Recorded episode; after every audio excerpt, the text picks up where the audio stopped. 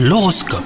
Bienvenue dans votre horoscope les cancers. Vous éprouvez aujourd'hui un fort désir de liberté. Pour vous les célibataires, cela se traduit par une tendance à flirter plutôt que de construire une relation durable.